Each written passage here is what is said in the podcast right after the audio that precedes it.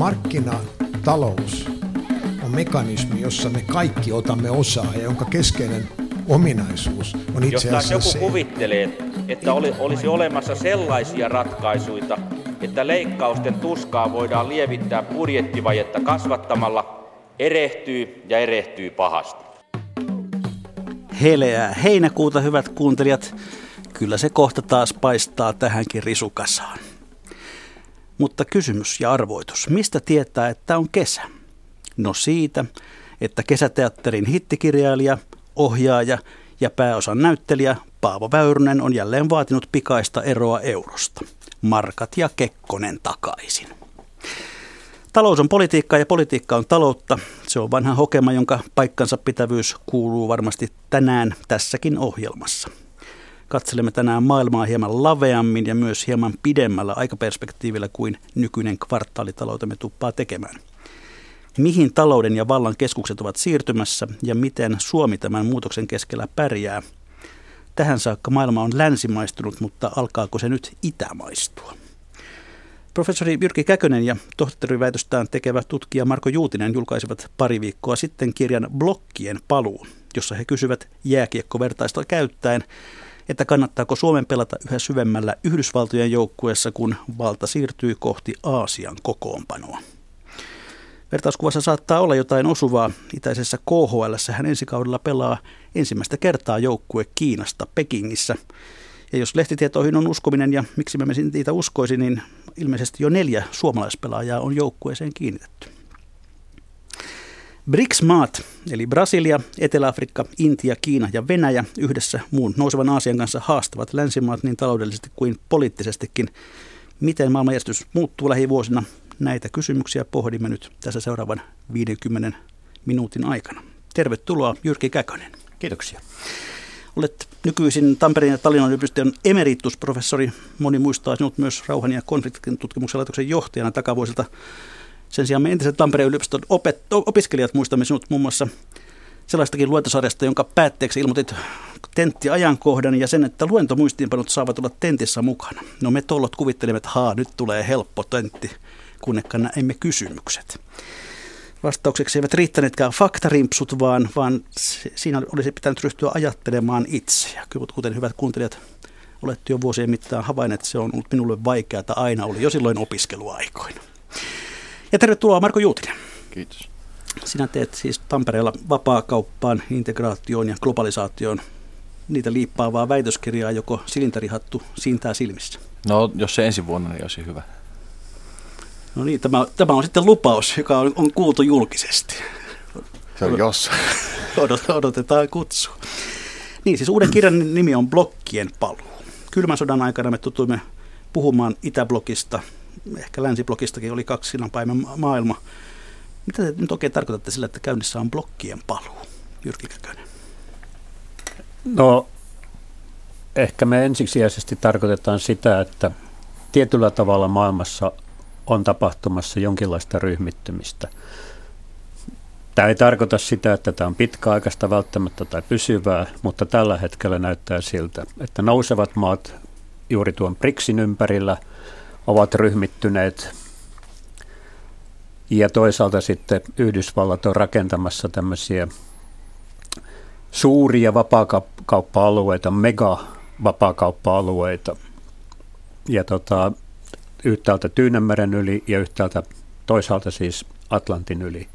Ja tällä tavalla on mahdollista nähdä, että on ehkä syntymässä kaksi blokkia, joilla on erilaiset intressit, joilla on erilaiset maailmankatsomukset taustalla, sikäli kun BRICSissä nyt voidaan puhua yhdestä maailmankatsomuksesta.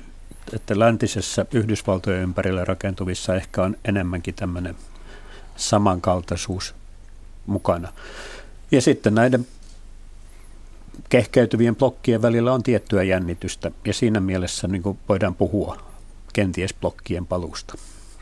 No Francis Fukuyama julisti historian päättyneeksi siinä vaiheessa, kun, kun vanha itäblokki romahti. Läntinen markkinaliberalismi jäi hallitsemaan maailmaa. Oliko hän sittenkin väärässä, Marko Juutinen? No osaapi nyt nähdä tässä vuosien saatossa, mitä noin vapaakauppasopimukset saa aikaa. Tota, synnyttääkö ne sellaisen tilanteen, että no, Kiina näiden BRICS-maiden niin on parempi ehkä mennä mukaan siihen lännen kelkkaan. Ja Intiahan vähän nä- näyttää osoittavan kiinnostusta siihen suuntaan. Ja Kiinallakin saattaa olla jonkinlaisia intressejä, kun se on niin vahva pelaaja, että se pystyy kuitenkin hyötymään siitäkin järjestelmästä.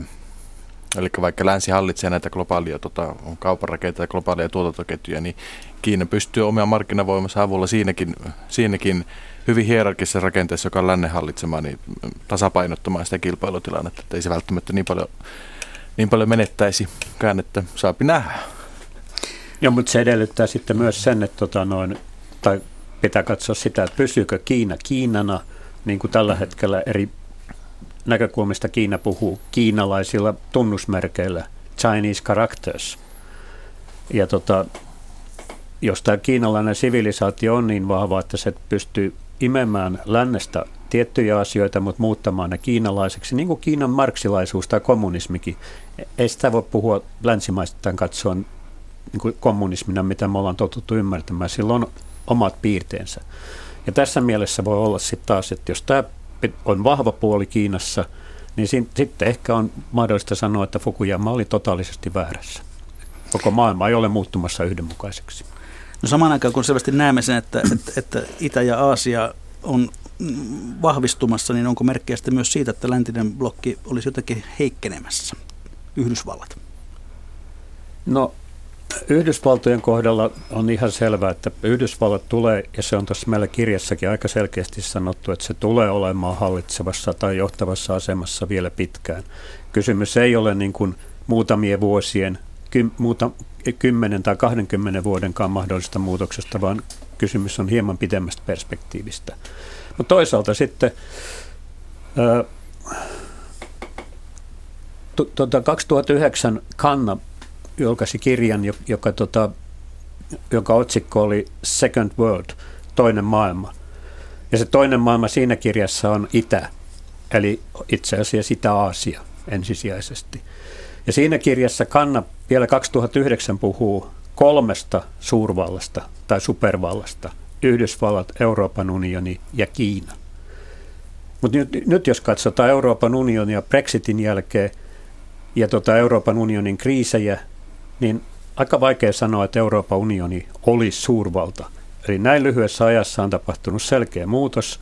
Euroopan unioni, se on sen haasteen edessä, että hajoako se, säilyykö se yhtenäisenä. Joka tapauksessa yksi tekijä siitä poistuu ja se he, me heikentää Euroopan unionin asemaa. Yhdysvaltojen asema ehkä pysyy vahvana, mutta samalla sitten Kiinan asema ehkä vahvistuu juuri Euroopan unionin heikkenemisen kautta. Mun näkökulma tähän, tähän kysymykseen on semmoinen, että, että tota, se mikä lähti nyt pois tästä EU, EUsta, niin sehän on USA parhaan ja vahvi liittolainen.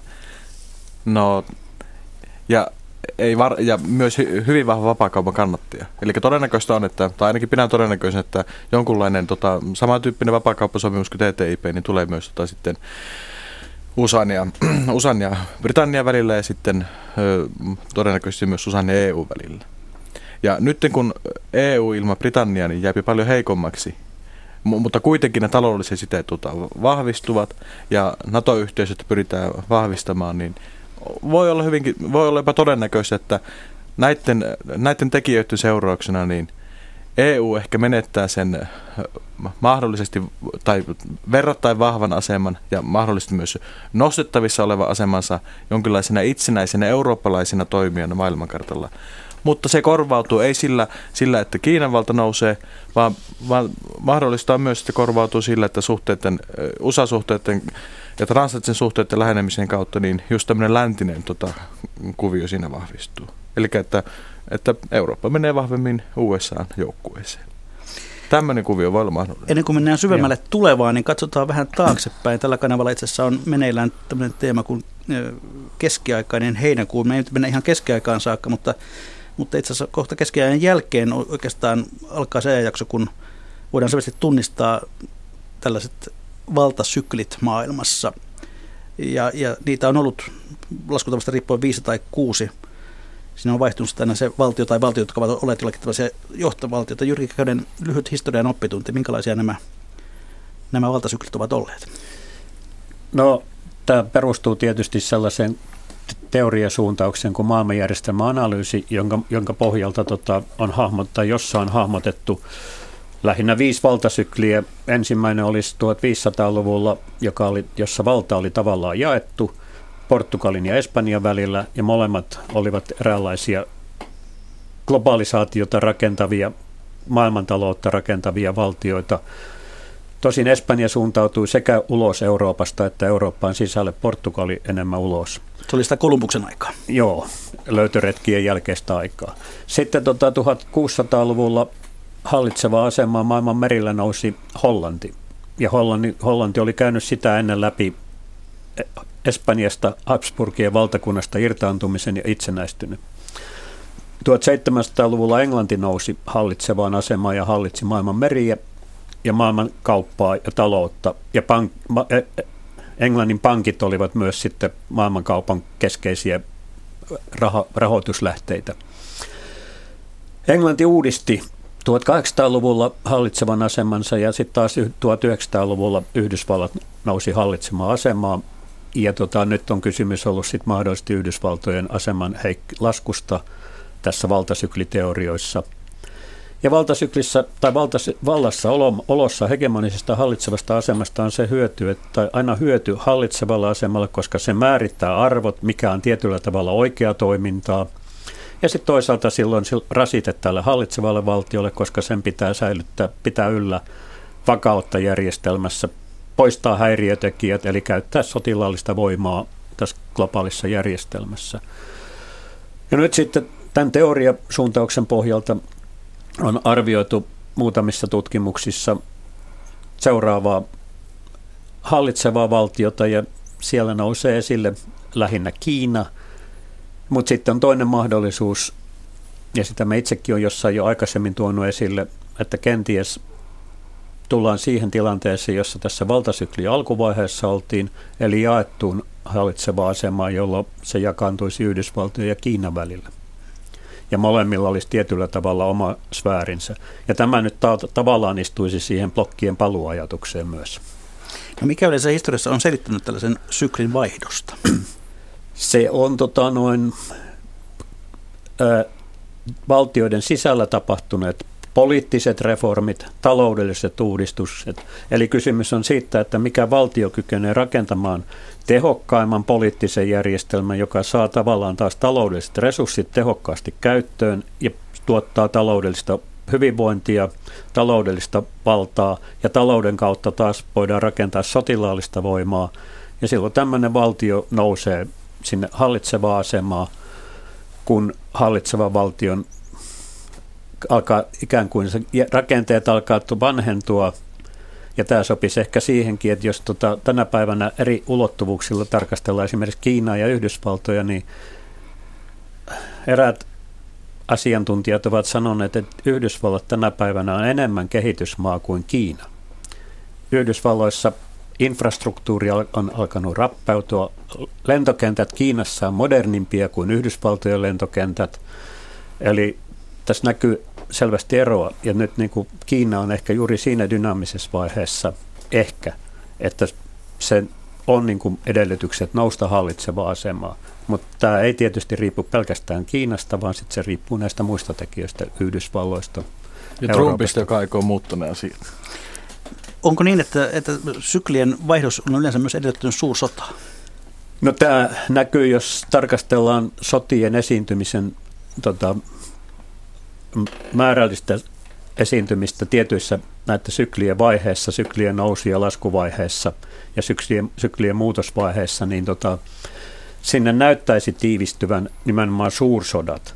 Muita sotia sitten on olemassa pitkin näitä syklejä – ja suursodat yleensä sit liittyy siihen, että haastava valtio, jos ei se nyt pääse rauhanomaisesti nousemaan hallitsevaa asemaa, että tota, vanha hallitseva valtio yrittää säilyttää johtavan asemansa, määrittää ne arvot, niin sitten nousevalle valtiolle ei ole jäänyt muuta keinoa kuin käyttää sotaa sitten lopullisesti niin kuin asemansa palauttaa, tai oman asemansa nostamiseksi sinne hallitsevaan asemaan. Niin juttu on siinä se, että kun kilpakumppanit alkaa nousta niin tasavahvoiksi, niin että, että tota, ne, ei, ne ei pelkää saavansa turpaansa liian helposti, niin Sitten, sitten tota, jos ne molemmat tavoittelee samaa asiaa, niin sitä voi syntyä konflikteja. Mutta toisaalta meillä on sikäli erilainen tilanne kuin koskaan aikaisemmin, kun meillä on aika vahvoja instituutioita, mitkä sitoo ja rajoittaa niitä tuommoista konfliktihakuisuutta ja kilpailua johonkin instituutioihin, niin kuin vaikka VTOssa ja ehkä vähemmässä määrin myös YKssa. Niin. No mennään sitten tuohon BRICSiin, joka on yksi keskeinen teema tässä kirjassa. Lyhenne BRICS tulee siihen kuuluvien viiden maan englanninkielistä nimistä Brazil, Russia, India, China, South Africa.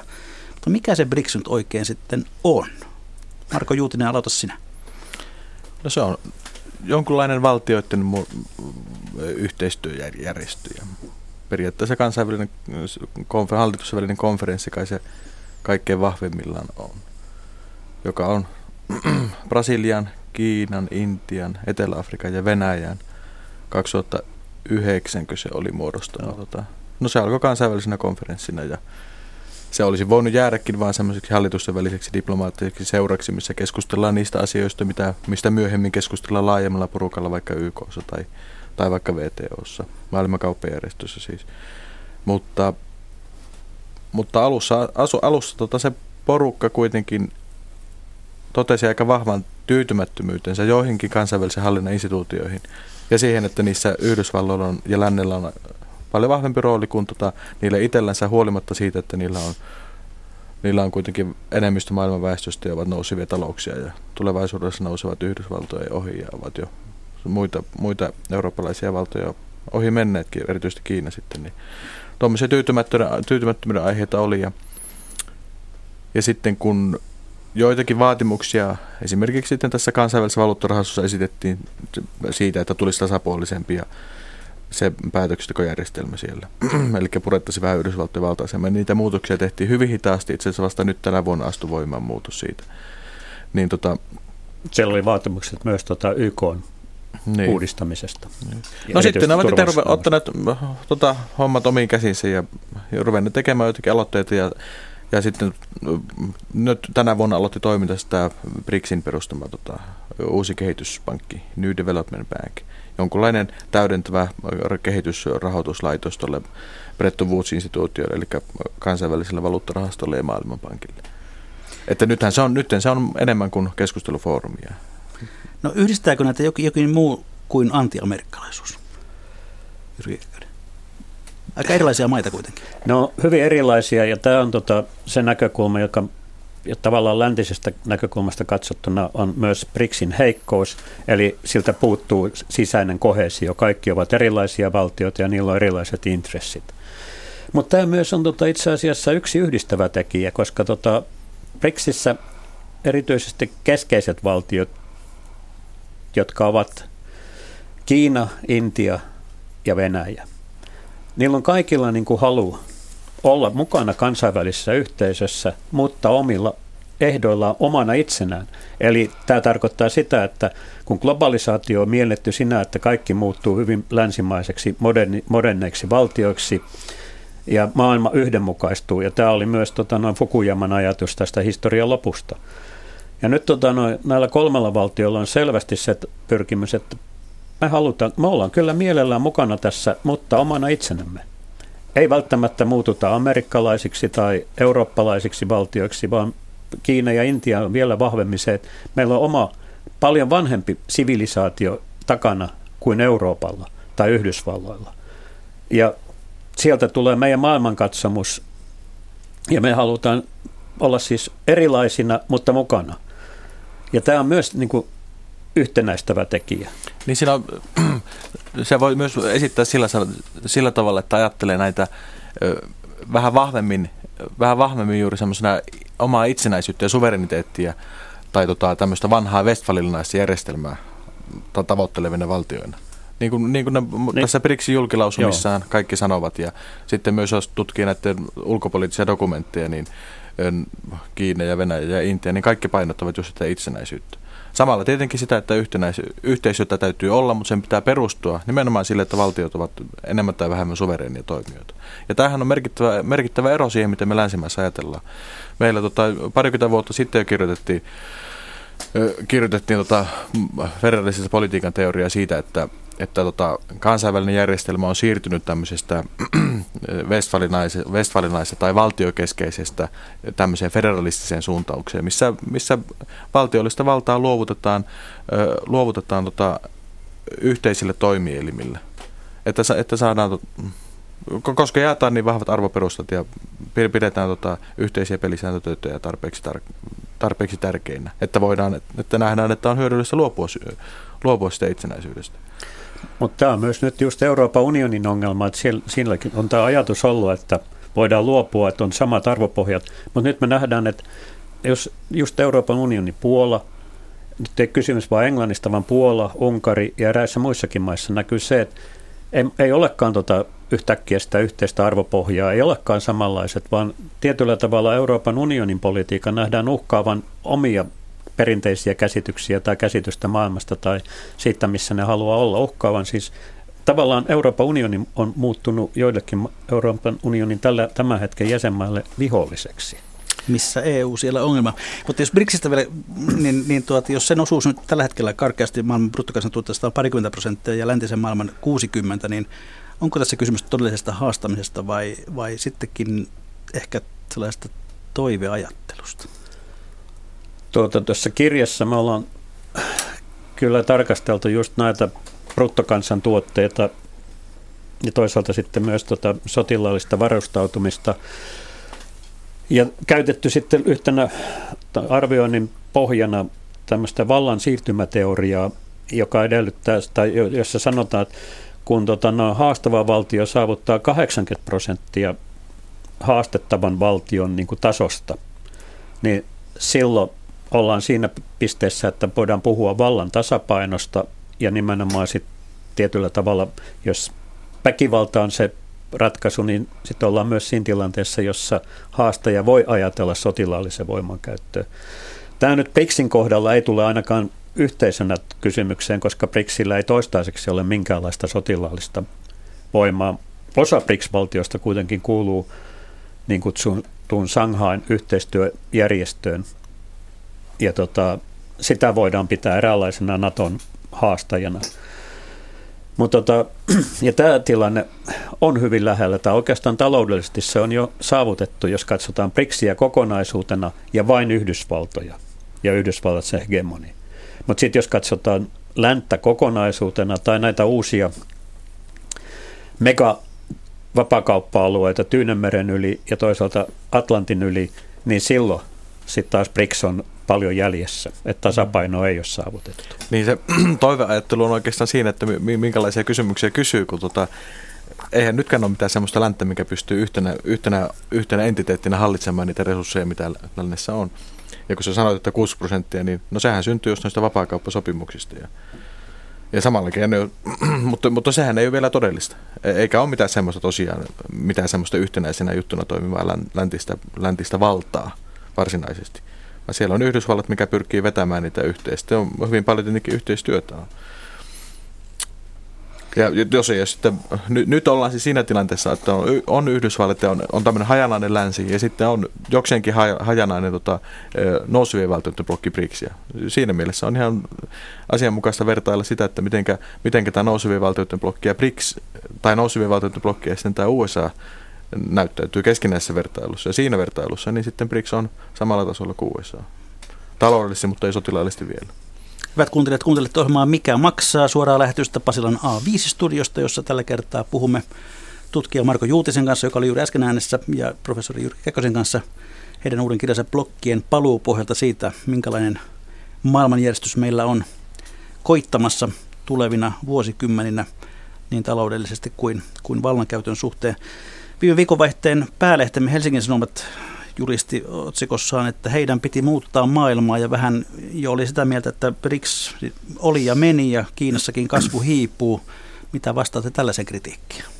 Jyrki No se on totta, että Kiinassa kasvu hiipuu, Brasiliassa vielä enemmän, Brasiliassa on ongelmia, mutta se ei poista sitä, että ne kuitenkin tota, noin, ovat edelleen kasvavia valtioita – ja toisaalta se ei poista sitä, että lännessä, Yhdysvalloissa Euroopassa ei ole vieläkään oikeastaan päästy kunnon kasvuuralle. Eli tässä suhteessa niin kuin, tämä suuntaus, mitä me kirjassakin myös käsitellään, on niin kuin edelleen menossa. Ja tota, sitten katsotaan Kiinaa ja Intiaa, niin yli miljardin asukkaan maina ne ovat kuitenkin isompia kuin Yhdysvallat tai Euroopan unioni. Ja painopiste kuitenkin nojaa siihen, että missä on ostovoimaa, kulutusvoimaa. Tietysti se edellyttää sitten resursseja ja energiaa, että pystytään tekemään.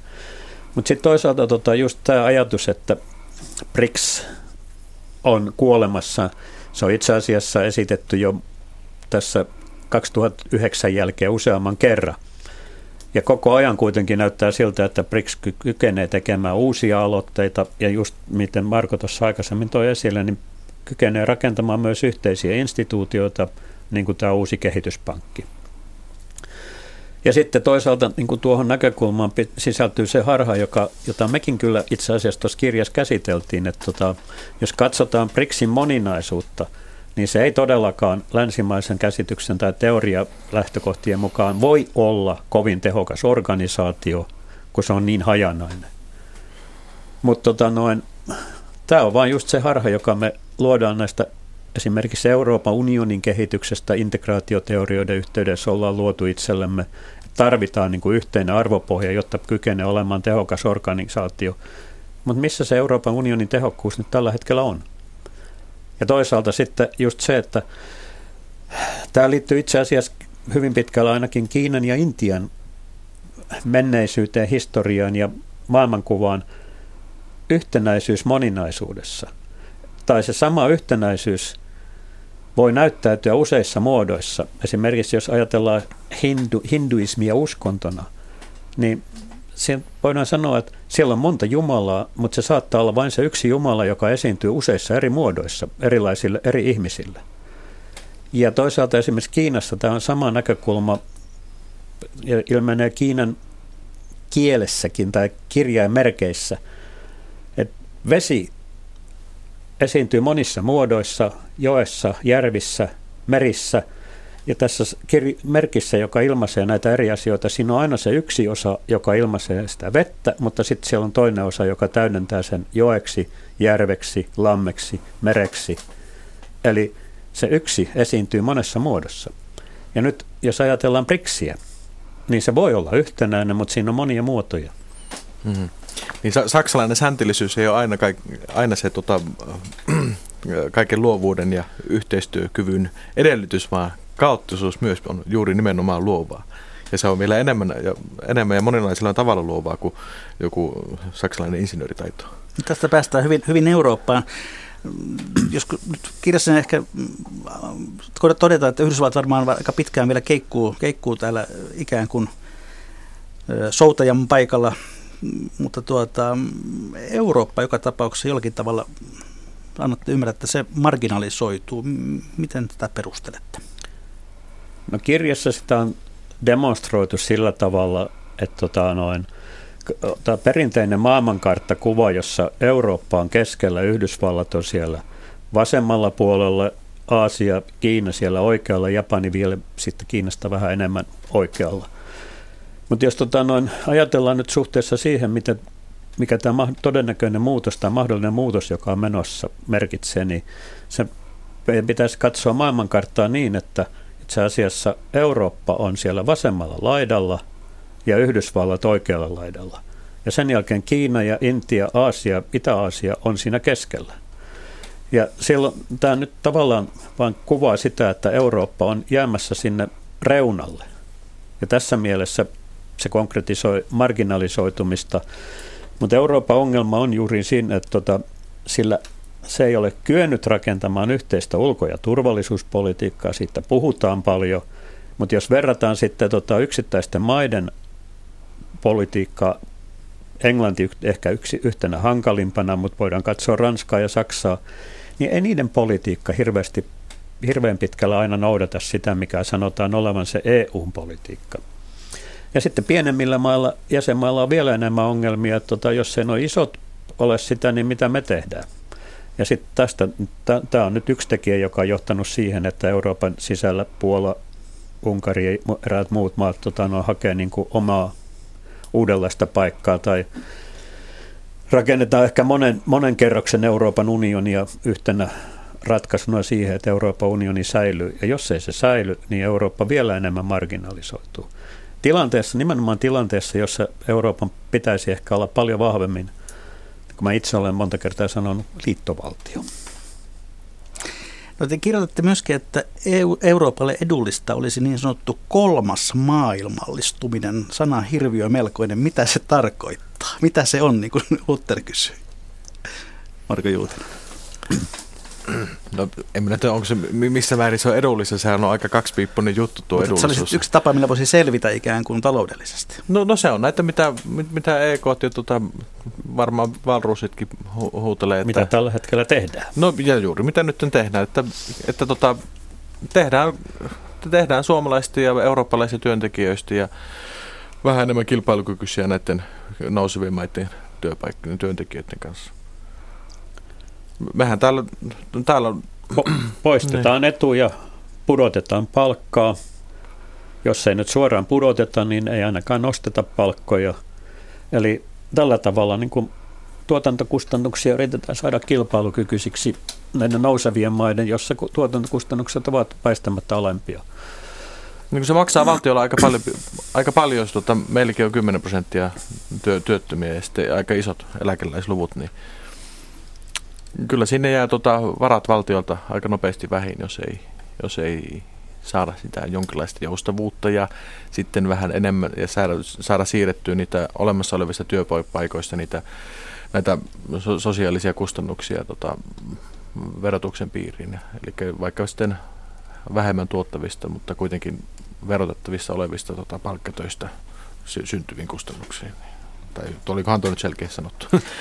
Tarkoittaako tämä siis sitä, että, että periaatteessa niin kuin BRICSin ja, ja Aasian nousu tarkoittaa sitä, että meidän on väistämättä jatkossa tingittävä siitä, mitä meillä nyt on? Tinkimistä on jatkunut jo pitkään. Ei se ole mitenkään uusi ilmiö, se vaan vahvistunut, ei, mutta ei tietenkään mitenkään välttämätöntä tehdä sillä tavalla. On niitä esitetty tämmöisiä globaaleja keinisläisiä ratkaisuja, myöskin jatkuvasti samaa rintaa, kun tuota, on, on tämä muutoskin ollut käynnissä. Se vaan on, että se tämmöinen kolmas maailmallistuminen, se palvelee paitsi länttä, se myös menee aika hyvin tämmöisen eriarvostuneen talousjärjestelmän niin kuin tarkoituksenmukaisuuden piiriin, eli sille on kohtuullista kannatusta. Ja niin karkeasti voi sanoa, että antaa roskien pudota kärryltä. Eli tota, nimenomaan, että eriarvoistuminen lisääntyy. Niin. Ja se paitsi on se aika hankala ruveta rakentamaan jotenkin yhteisiä, yhteisiä sääntöjä, vaikka yhteisiä tulonjakosysteemiä tai, tai kansainvälisiä ammattiliittoja tai kansainvälisiä puolueita. Se on Euroopan parlamentti ja nämä parlamenttipuolueet on osoittanut jo sen, että eihän niistä juuri kukaan tiedä kauheasti mitään. Se voi olla yksi syy, mikä selitteleekin sitä, että, että brittiläiset eivät näe, että Eurooppa on – mitenkään kannattava, kun ei, ei äänestäkään niitä. tai kun, kunnolla. Se, se, kytkös, se on sikäli huonoa federalismia, jos se kytkös sen kansalaisen ja sen, sen federaation välillä jää heikoksia. Ja musta tota, tietyllä tavalla tämä on, siis en mä sano, että se on väistämätöntä, mutta tota, on aivan ainakin ymmärrettävää, että kun maailma globalisoit, on globalisoitunut, niin sieltä tapahtuu myös tota, noin tietynlaista samankaltaistumista ja se ei ole välttämättä juuri siihen suuntaan, että tämä meidän korkea elintaso on se mittari, johon noustaa, vaan tota noin, me laske, las, joudutaan laskeutumaan alaspäin, jolloin tapahtuu tasaantumista. Sama, se ei kuitenkaan tarkoita sitä, että tuo tietty eriarvoisuus poistuisi järjestelmästä, mutta se eriarvoisuus tulee ehkä voimakkaammin eri maiden sisällä olemaan näkymään tai eriarvoisuutena, mutta tietynlaista tasaantumista. Ja toisaalta merkkaahan se, tämä on ymmärrettävä myös siinä, että nämä maailman resurssit eivät ole ehtymättömät. Ja niissä tapahtuu silloin uudelleenjakoa, kun muut nousee. Niin, yli miljardi intialaista, josta valtaosa on köyhiä maanviljelijöitä, kun he ovat kaikki kaupunkilaisia, niin riittävätkö maapallon resurssit siihen? Tämä on nimenomaan, jos ajatellaan länsimaisella elintasolla, niin tämä on ikuinen kysymys, että riittävätkö ne. Toiset sanoo, että ne riittää. Ja optimistisimmat sanoivat jo 70-luvun loppupuolella Yhdysvalloissa, muistaakseni Hudson-instituutin tutkijat, että tota, sitten kun ne alkaa maapallolla resurssit loppua, niin meillä on asteroidit ja Mars ja Kuu käytössä, että me päästään hakemaan resursseja sieltä ja siirtämään saastuttavaa tuotantoa sinne, missä välttämättä ei ole ihmisiä. Ja sitten on taas niitä, jotka just sanovat, että ei ne voi riittää. No pysytään nyt tämän planeetan pinnalla kuitenkin. Yhtenä lännen vastaiskuna ikään kuin tätä nousevaa itää vastaan näette laajat vapaakauppasopimukset, joista Yhdysvallat neuvottelee paraikaa niin EU kuin Tyynemeren suunnassa.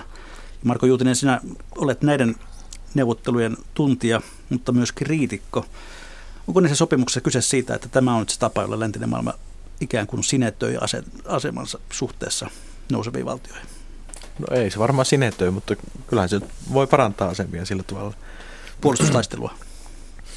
Niin, no se on. Siinä monia käytännöllisiäkin juttuja, niin, niin kuin tuossa viittasin näihin globaaleihin tuotantoketjuihin, niin niille on kyllä hyödyllistä, että Siis kun, kun tota, kansainvälinen kauppa nykyään perustuu sille, että on olemassa tämmöisiä johtoyrityksiä, mitkä tilaa hyvin paljon tuotteita erilaisista paikoista, eikä ole niin, että yhdessä maassa kasataan kokona, kokonainen tuote, vaikkapa joku iPhone, ja sitten me tuodaan se markkinoille myytäväksi, vaan se kasataan joka paikassa, ja sitten Apple, Apple on se johtoyritys, mikä sitten vastaa siitä tai tota, hallinnoi sitä, sitä erilaisten tuotantopisteiden ketjua. Ja saa sitten tietenkin kovimmat tuotot siitä.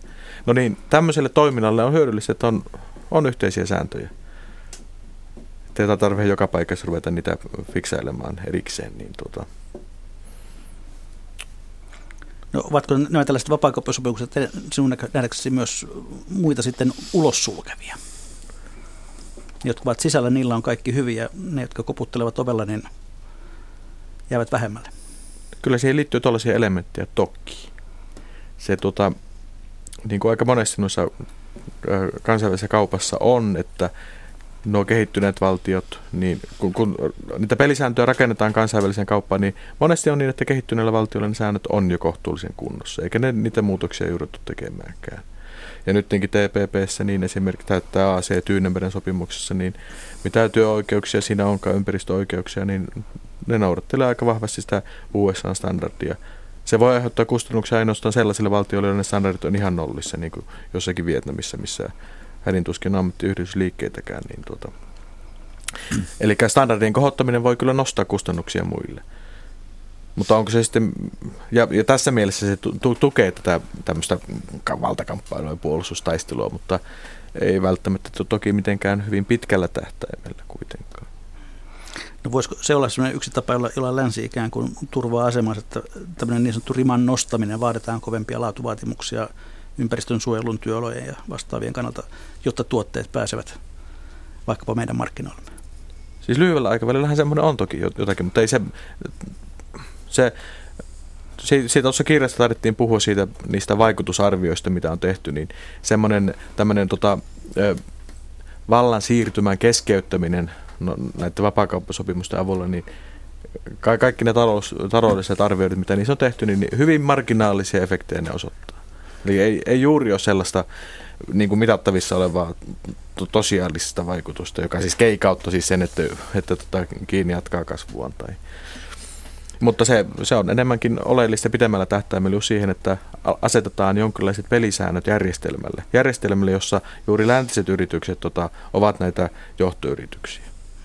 Et si- siinä mielessä se on oleellista. Jyrki Käkynen. Tässä on tota, noin sellainen pieni ristiriita kuitenkin, että tämä on edullista kaikille, jos me ajatellaan ilmastonmuutosta ja tota, standardien nostamista tai ympäristö- ja ilmastonmuutosta globaalissa mittakaavassa, niin meillähän on ongelma sen tuotannon kautta, mitä on tähän asti luotu. Maailma on saastumassa. Tota, korkeammat standardit edesauttavat sitä, se on kaik, meidän kaikkien etu. Toisaalta sitten pitää muistaa, että kun tuotanto on siirtynyt Itään, Aasiaan ja muualle, niin osittain juuri sen takia, että siellä on alhaiset standardit, mutta ketkä on ne kuluttajat? Ne Yhdysvaltojen markkinoilla, Euroopan markkinoilla. Eli me ollaan hyödytty siitä, että siellä on ne alhaiset normit. Nyt kuitenkin ajetaan korkeampia normeja. Tässä on niin pieni ristiriita siinä, että mistä nyt oikeastaan on kysymys? Mitä, me, mitä tässä pyritään tekemään? No katsotaan sitten pientä Suomea. Tuo kirjan ehkä suorasukaisin luku käsittelee Suomen asemaa ja kirjoitatte, että Suomen ulkopolitiikan suunta on hukassa jopa harhautunut. Aika kovia väitteitä, nyt vähän perusteluja. Jyrki Käkönen. No se perustuu siihen ajatukseen, että tota, jos me olemme jossain määrin oikealla jäljellä siinä, että maailmaan on kehittymässä kaksi blokkia. Silloin Suomi on jälleen kerran blokkien rajalla, koska Venäjä kuuluu sinne toiseen blokkiin. Vaikka Venäjällä on halu olla mukana lännen kanssa tai integroitua tiimiimmin länteen, mutta omana itsenään ja länsi ei ole sitä sallinut. Kriminsä kanssa. Niin, ja Venäjä on sitten hakeutunut selkeämmin tuonne itään päin. Ja tota, sitten tähän liittyy jo nyt jännitteet Itämerellä ja tällä pitkällä Venäjän lännen vastaisella raja-alueella, ei ainoastaan Ukraina, vähän muuallakin siellä tota, tiettyjä ongelmia, jännitys tiivistyy. NATO vahvistaa omaa läsnäoloaan Venäjän läheisyydessä. Ja jos Suomi sitten tota noin, istuu tässä hakeutuu entistä tiiviimmin, niin kuin me siinä sanotaan, että Suomi on niin pitkällä tässä lännessä, länsiblokissa, Yhdysvaltojen blokissa kuin ikinä voi olla ilman esimerkiksi NATO-jäsenyyttä, joka tietysti olisi sitten viimeinen askel. Niin silloin Suomi on itse asettamassa itsensä niin kuin riskipisteeseen, että tota, Venäjä väistämättä tulee reagoimaan. Ja silloin toisaalta tulee väistämättä mieleen se kylmän sodan aikainen viisaus, että tota, pitää hoitaa suhteet itään ja pitää olla itsenäistä politiikkaa. Tässä suhteessa ehkä Niinistön ja Putinin vierailu osoittaa sitä, että Suomessa myös on tätä itsenäistä politiikkaa, omien suhteiden, Venäjä-suhteiden hoitamista. Mutta samalla kuitenkin meillä on vahva pyrkimys olla siellä, niin kuin me sanotaan, Yhdysvaltojen filttijoukkuessa siellä jääkiekkokaukalossa. Ei välttämättä pelaamassa, mutta kuitenkin joutuu sitten mukaan siihen, mitä Yhdysvaltojen politiikka tuo. Ja silloin meillä ei ole ko- kovin paljon itsellämme valinnanvaraa, valinnanvaraa tai vapautta. Nämä on niitä, mitä me tuossa yritetään sanoa, että ei ehkä ole Suomen ulkopolitiikkaa ajateltu tämän globaalin muutoksen, mahdollisen muutoksen näkökulmasta, että missä me, mihin me haluamme itsemme asemoida tässä. Niin jos mennään ihan konkreettisesti, niin pitäisikö tämä suunnanmuutos sitten aloittaa vaikkapa sillä tavalla, että Suomi muusta EU-sta huolimatta luopuisi Venäjän talouspakotteista? Herrat katselevat toisiaan. No ehkä sen voisi. Mutta eihän se oikein kai onnistu, kun ne pitää tehdä neuvostossa yhteisillä päätöksillä, niin se ehkä sotii vähän sitä EU-ajatusta vastaan. No se ei, niin, se sotii, mutta tota, tällä hetkellä jos ajatellaan EUta ja sen, miten siellä nyt niin kuin erinäisiä maita toimii itse asiassa EUn linjoja vastaan, niin suhteessa siihen se ei olisi mikään ihme. Mutta toisaalta se ehkä vahvistaisi sitten entistä enemmän EUn hajoamista, joka nyt kuitenkin on ilmassa muutenkin. Olette, Samalla kun tarvitaan sitä vahvempaa EUta. Oletteko te suorastaan fiksit miehiä? Ei, en ole, kun mä sanon, että tarvitaan vahvempaa Euroopan unionia, mutta kyse onkin silloin siitä, mikä on sen Euroopan unionin politiikka. Niin kuin Marko tuossa aikaisemmin toi esille, niin se on todella yksi mahdollisuus, että Eurooppa menettää entistä enemmän itsenäisyyttään, kun se joutuu kiinnittymään vahvemmin Yhdysvaltoihin. Ja tota noin, silloin kysymys onkin siitä, että pitäisikö Euroopan unionilla olla itsenäisempi politiikka suhteessa Yhdysvaltoihin.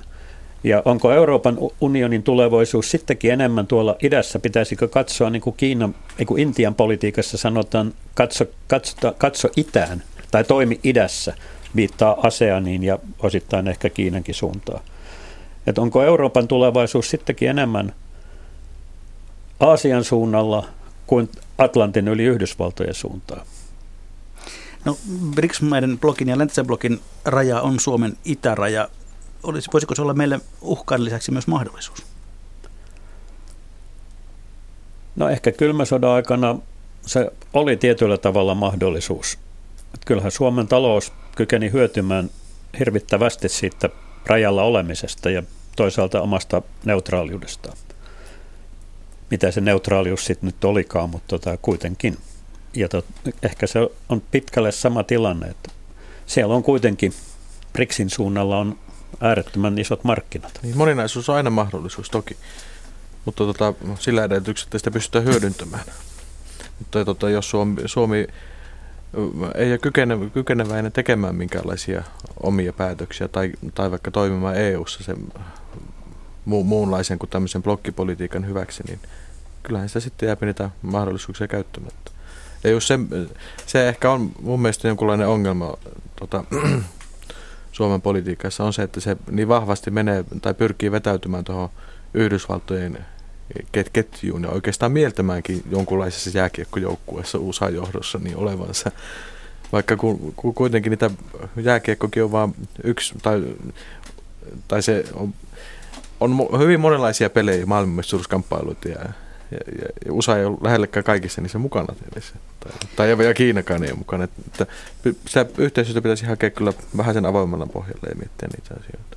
Esimerkiksi Kiinassa menestyvät suomalaiset bisnesmiehet korostavat sikäläisen kulttuurin ja, ja, ja historian tuntemusta. Tunnetaanko Suomessa tätä nousevaa asiaa riittävän hyvin? Ei. Meillä on tietysti ollut tota Itä-Aasian maisteriohjelmia, Kiina liittyviä maisteriohjelmia. Ja tätä kautta ehkä yritetty tuntemusta lisätä, mutta tota, mun käsitykseni kyllä on, että edelleen vahvasti, että me tunnetaan hyvin vähän. Jos ajatellaan päinvastoin – Kiinassa ehkä hieman vähemmän, mutta tota, ajatellaan esimerkiksi Intia nousevana maana. Siellä varmasti tunnetaan Euroopan historiaa, Euroopan kirjallisuutta, kulttuuria koulutuksen pohjalta. Mutta samalla ne tuntee sen oman menneisyytensä. Aina sieltä Indus-sivilisaatiosta lähtien. Meillä tiedot perustuu hyvin meidän omaan Eurooppa-keskeiseen näkökulmaan. Maailman historia nähdään siitä näkökulmasta – mutta me ei tunneta jonkun intialaista tai kiinalaista maailmankatsomusta, joka kuitenkin on kiinalaisen ajattelun ja toiminnan takana yhä edelleen. Ja samoin kuin intialaisen. Eli itse asiassa ne ovat vahvemmassa asemassa aina erilaisissa neuvotteluissa kuin me. Niin, vaikka krikettikin on aikanaan Intiaan viety, niin olisiko sitten näitä meidän olisi syytä pyrkiä pois USAn jääkiekkojoukkueen tuolta vilttiketjusta ja pyrkiä perustamaan kriketin maajoukkue? Siis voi olla molemmissa mukana, se olisi niin. ehkä suotavinta. Ja jalkapallossa tietysti vähän paremmin pitäisi pärjätä myös. Niin. Se jalkapallo on kuitenkin se, tota, joka tuossa kirjassakin siinä lopussa tulee esille just, että tota, Olisiko se tähän globaaliin maailmaan parempi, koska siellä tota, noin, tähdiksi voidaan nousta slummista, köyhyydestä ja olla koko maailman tuntemia tähtiä. Jääkiekko on, ja se tunnetaan, jalkapallo tunnetaan melkein koko, kaikkialla maailmassa. Että olisiko se se globaali peli, onko meillä väärä vertaus, kun me lähdetään, tämä metafora, kun me lähdetään liikkeelle jääkiekosta. Sitä me jäädään itsekin ihmettelemään siitä. Mulla sitten tuota, hieman katse tulevaan tutkija tai tiedemies ei ole ennustaja ja ennustaminen on tunnetusti vaikea, varsinkin tulevaisuuden ennustaminen, näin lausuu jo muinainen ulkoministerimme. Millainen maailmanjärjestys meillä on vuonna 2050? Nyt mielikuvitus liikkeelle. Tota, se on aika lyhyellä aikavälillä vielä. Aikaisemmin itse totesin, että Yhdysvalt, tai siis tämä muutos tulee olemaan varmaan pitempiaikainen. Tosin tota noin, maailmanjärjestelmän analyysin sisällä muut, muutamat tutkijat ovat ed- esittäneet, että uusi järjestys vakiintuu jo 2080. Mutta siltikin ne jättävät auki sen, että kuka siellä on nyt hallitsevassa asemassa. Onko se Kiina tai onko se Yhdysvallat. Et kyllä mä vielä katsoisin, että Yhdysvallat on hyvin vahvassa asemassa 2050, mutta toisaalta tota, aika ilmeistä on, että Kiinan ja Intian painoarvo on silloin lisääntynyt ja ollaan myös siinä tilanteessa, että pitää, pitää tuntea paljon enemmän niin kuin niiden maailmankuvaa, historiaa kiinalaisesta, intialaisesta näkökulmasta, josta näkökulmasta ne toimii. Mutta sitten meillä on vielä se yksi, jota kirjassakaan ei ole käsitelty, islamilainen maailma. Se on myös arvaamaton tekijä, mitä se löytää, mihin se pystyy. Se on kuitenkin miljardi ihmistä sielläkin. Mutta tämä vaikuttaisi siltä, että olemme menossa kohti moninapaisempaa maailmaa kuin nyt. Se on, se on yksi keskeinen johtopäätös meillä. Ja mun ajatus tuosta 2050, niin mitä tuossa vähän mietiskelin, niin voisi olla semmoinen, että meillä on va- paljon vahvemmat kansainväliset organisaatiot, tai ehkä jopa joku yksi kansainvälinen organisaatio, mikä pystyy näitä muita hallitsemaan, joku vahvempi ja uudistettu, tota, enemmän ehkä federatiivinenkin, joku YK, YK-tapainen. Maailman hallitus. No ei mikään maailmanhallitus, mutta kuitenkin kansainvälinen organisaatio, mikä pystyy ehkä koordinoidummin niin kuin VTUta ja tota, YKta hallitsemaan. Ja tota, että siinä järjestössä niin siinä olisi kiinalaisilla ja intialaisilla pelkä väkilukunsa ja taloudellisen voimansa perusteella niin hyvin vahva tämmöinen byrokraattinen rooli. Ja sitten me nähtäisiin kiinalaisia joka paikassa ja intialaisia. Mutta sitten kuitenkin tota, suurimmat tuotebrändit, niin ne olisi edelleen jotenkin tämmöisten isojen läntisten tota, yritysten omistuksesta. Eli se valta olisi jotenkin siinä tota, yhtäältä keskittynyt, olisi paljon enemmän tota, yhteistä hallintaa ja ehkä vähän vähemmän konflikteja, mutta tota, ja, ja, ja tietyllä eliittitasolla niin saattaisi olla länsimainen raha aika vahvasti johdossa, mutta siihen olisi erilaisilla tämmöisillä virkamies- ja byrokratiatasoilla niin tota, tullut kiinalaiset ja intialaiset kasvot aika vahvasti. Päästä, päästäänkö tuohon ilman suursotaa?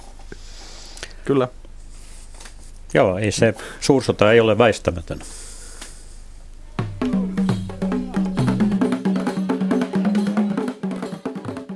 Ja sitten hyvät kuuntelijat, olemme jälleen siinä kohdassa lähetystä, että on perinteiseen tapaan viikon legendaaristen talousvinkkien ja talousviisauksien aika ja tällä kertaa tutkija Marko Juutinen saa aloittaa. Niin no, tuossa tullessa mietiskelin tätä kysymystä, niin tuli mieleen nuo mustikat. Viime viikolla sain niitä ensimmäisiä poimittu, muutaman kourallisen. Niitä kuulemma 70 prosenttia jäpi käyttämättä kokonaan. Samalla meillä on 10 prosenttia työ, tuota, työvoimasta työttömänä, eli on käyttämättömiä resursseja silläkin puolella. Ja sitten kolmanneksi vielä näyttää siltä, että ei Aasiassa ja lattareissa niin kauhean paljon varmaan Afrikassa myöskään, niin mustikoita ole kaupassa, ei mustikkapiiraita, ei kaikkea mitä mustikasta voi tehdä ja se on kuitenkin superruokaa niin minkä takia nyt sitten ei Suomeen vaikka perustettaisi paikkakunnittain osuuskuntia, ja tota, jotka ehkäpä valtion tuolla tai Finpron kanssa yhteistyössä niin lähtisivät rakentamaan Suomi-brändiä mustikoitten avulla ja viemään niitä sinne. Loistavaa. Mustikasta seuraava suuri Nokia, Suomen Nokia. Joo, kyllä. Kaksi viikkoa vampanossa työaikaa. Professori Jyrki Käkönen, entä sinä? No mä koulutusten leikkausten sijasta hallituksessa panostaisin itse asiassa koulutukseen ja nimenomaan sellaisen sektorin, johon tuossa aikaisemmin viittasin. Eli tota, että me tunnettaisiin paljon paremmin Itä, Aasia, Kiinaa, Intiaa, niiden menneisyyttä, maailmankuvaa. Itseäni rasittaa koko ajan se, että miksi minulle silloin, kun mä oon ollut koulut, koulut, koulutettavassa iässä, miksi minulle kukaan ei silloin tuonut näistä maista tai maailmankuvasta yhtään mitään. Että miksi vasta nyt – eläkkeellä ollessa oikeasti rupean perehtymään siihen. Kiitoksia.